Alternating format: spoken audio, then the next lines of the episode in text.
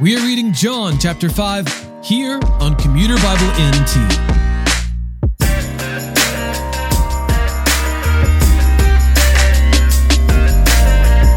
There are four gospel accounts written by four different writers, and each of these writers has compiled the events of Jesus' life in ways that emphasize particular aspects of his life and ministry. John includes seven significant signs in his gospel leading up to the Last Supper.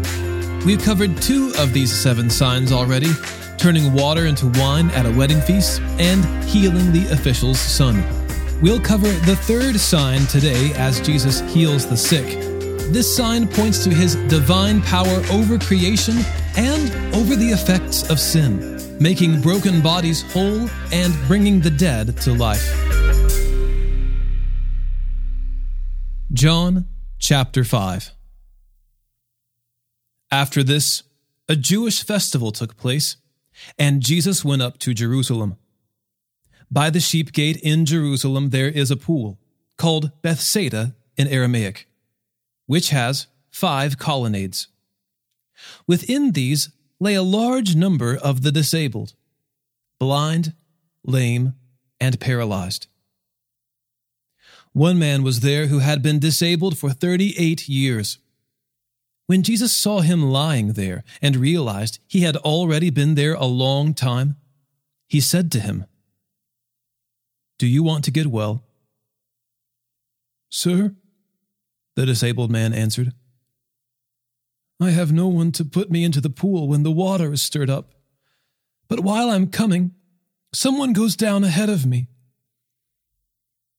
Get up, Jesus told him. Pick up your mat and walk. Instantly, the man got well, picked up his mat, and started to walk. Now that day was the Sabbath, and so the Jews said to the man who had been healed, This is the Sabbath. The law prohibits you from picking up your mat. He replied, The man who made me well told me. Pick up your mat and walk. Who is this man who told you, Pick up your mat and walk? They asked. But the man who was healed did not know who it was, because Jesus had slipped away into the crowd that was there. After this, Jesus found him in the temple and said to him, See, you are well. Do not sin any more so that something worse doesn't happen to you. The man went and reported to the Jews that it was Jesus who had made him well. Therefore, the Jews began persecuting Jesus because he was doing these things on the Sabbath. Jesus responded to them My Father is still working, and I am working also. This is why the Jews began trying all the more to kill him. Not only was he breaking the Sabbath, but he was even calling God his own Father, making himself equal to God. Jesus replied, Truly I tell you, the Son is not able to do anything on his own, but only what he sees the Father doing. For whatever the Father does, the Son likewise does these things. For the Father loves the Son and shows him everything he is doing. And he will show him greater works than these, so that you will be amazed.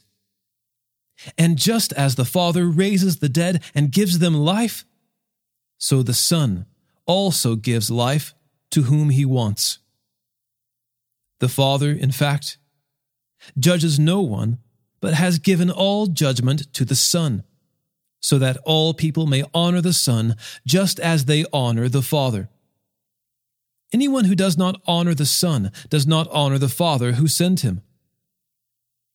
Truly I tell you, anyone who hears my word and believes him who sent me has eternal life and will not come under judgment, but has passed from death to life. Truly I tell you, an hour is coming and is now here when the dead will hear the voice of the Son of God, and those who hear will live.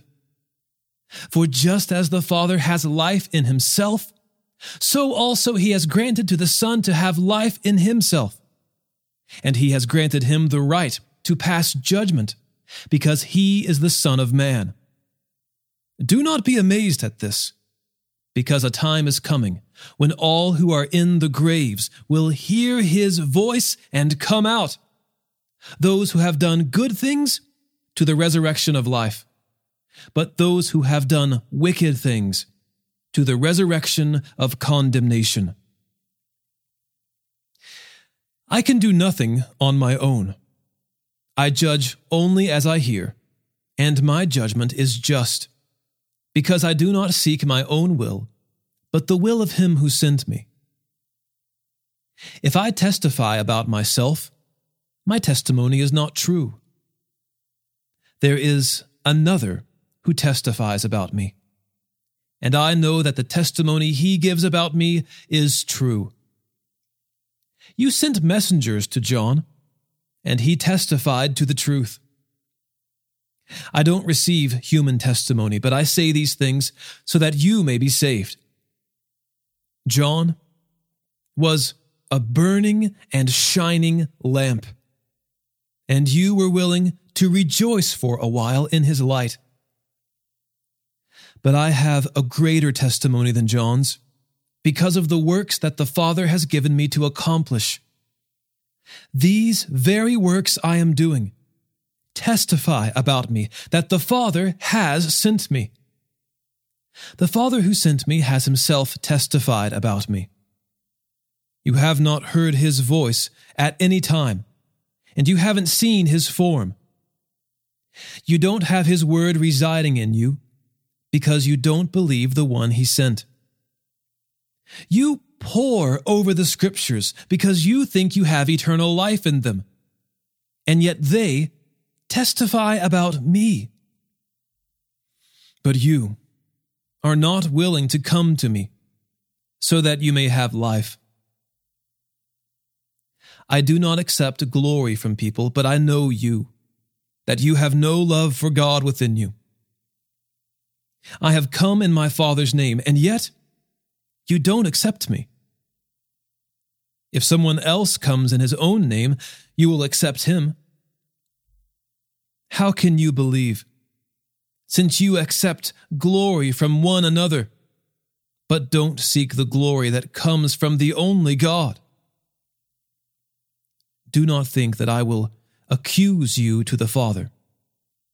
Your accuser is Moses, on whom you have set your hope. For if you believed Moses, you would believe me, because he wrote about me. But if you don't believe what he wrote, how will you believe my words?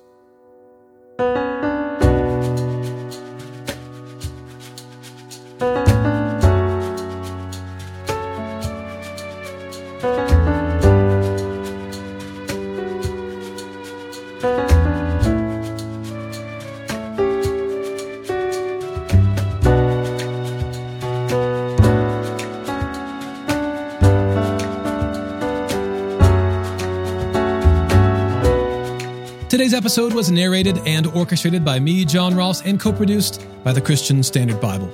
Thanks for listening, and don't forget that all scripture is inspired by God and is profitable for teaching, for rebuking, for correcting, for training in righteousness, so that the man of God may be complete, equipped for every good work.